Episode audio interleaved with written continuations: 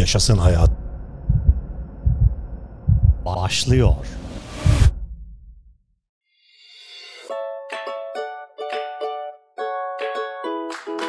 Yaşasın hayat. Başlıyor. Bayanlar ve baylar.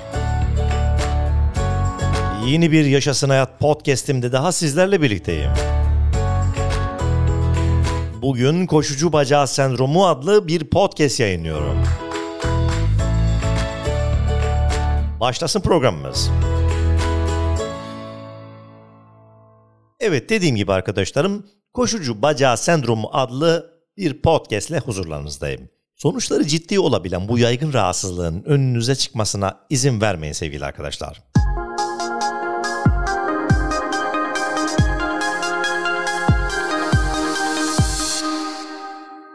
Shin splint de denilen koşucu bacağı sendromu, koşucuları parkurun dışına atan, özellikle de koşuya yeni başlayan veya uzun süre sonra koşuya geri dönen koşucularda görülen bir stres sendromudur.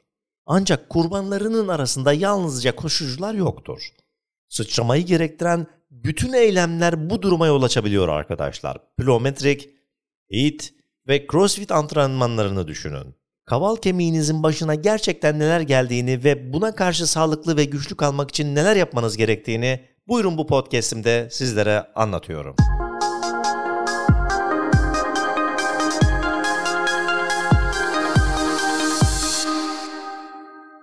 Öncelikle arkadaşlar koşucu bacağı nedir bunu bir önce konuşalım. Koşucu bacağı sendromu TBI'yi yani kaval kemiğinizi çevreleyen bağlayıcı kas dokularında tekrarlanan travmalar sonucu meydana gelir.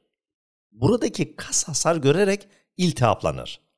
İyileşme sürecinde de baldır kaslarından birinin kaval kemiğine bağlandığı yerde yara dokusu oluşmasına yol açarak ağrıya ve tutukluğa neden oluyor. Peki nasıl hissedilir derseniz arkadaşlar, alt bacağınızın iç veya ön kısmında ısındıktan sonra yaptığınız bir aktiviteyle şiddetlenen veya antrenmandan sonra devam eden küt, keskin bir acı hissediyorsanız koşucu bacağı sendromunuz olabilir. Daha şiddetli vakalarda duyulan acı sanki sivri bir şey batıyormuş gibi bir sancıya dönüşebilir. Koşucu bacağı çoğu kişide kaval kemiğinin içinde meydana gelir arkadaşlar. Posterior tibialis'in yani kaval kemiğinin hemen arkasındaki kasın görevi koşmak, yürüme ve ani durma eylemlerinde ayağın burkulmasını önlemektir. Ancak ayaktaki kaslar güçsüz kaldığında ayağa yüklenen ağırlığın çoğu buradaki kasların üstüne biner. Esasen bu kaslara daha çok iş yaptırdığınızdan bir zaman sonra yıkılmaya başlıyorlar. Hastaların üçte birinde ise ağrılar ön kısımda meydana geliyor. Normal şartlarda ayak sarsıntıyı emen bir yay görevi görür. Ancak ayak aşırı derecede sertleştiğinde üstüne binen baskıyı yukarı göndererek kaval kemiğinin önündeki kaslara daha fazla stres biner. Düz tabanların bu duruma karşı daha hassas olduklarını da hatırlatalım. Ayak kemerlerinin çökmesi veya ayağın aşırı derecede içe doğru bükülmesi de kaval kemiğinde hissedilen ağrının ve stresin artmasına sebep olur. Peki nasıl önlenir?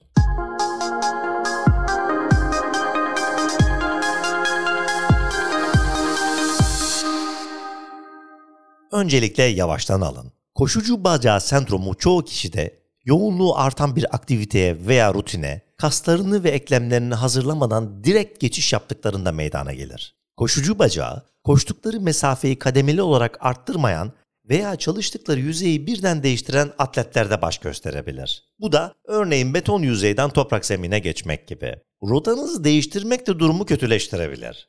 Yollar genelde kavisli ve engebelidir. Tümsekleri olur.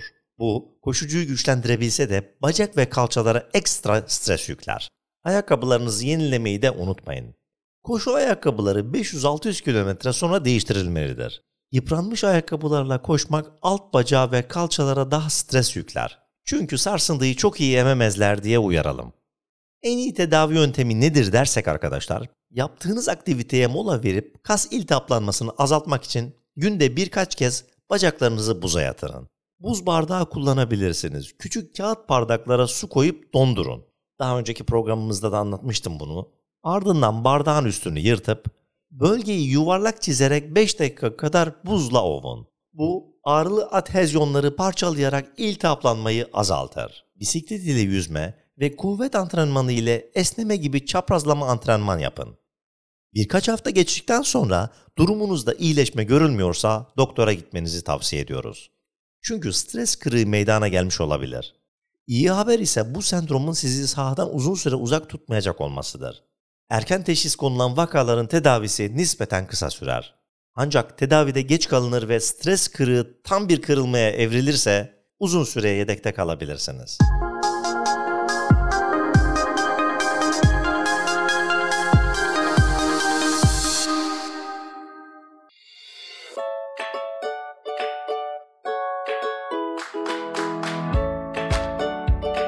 Beslenmeden egzersize.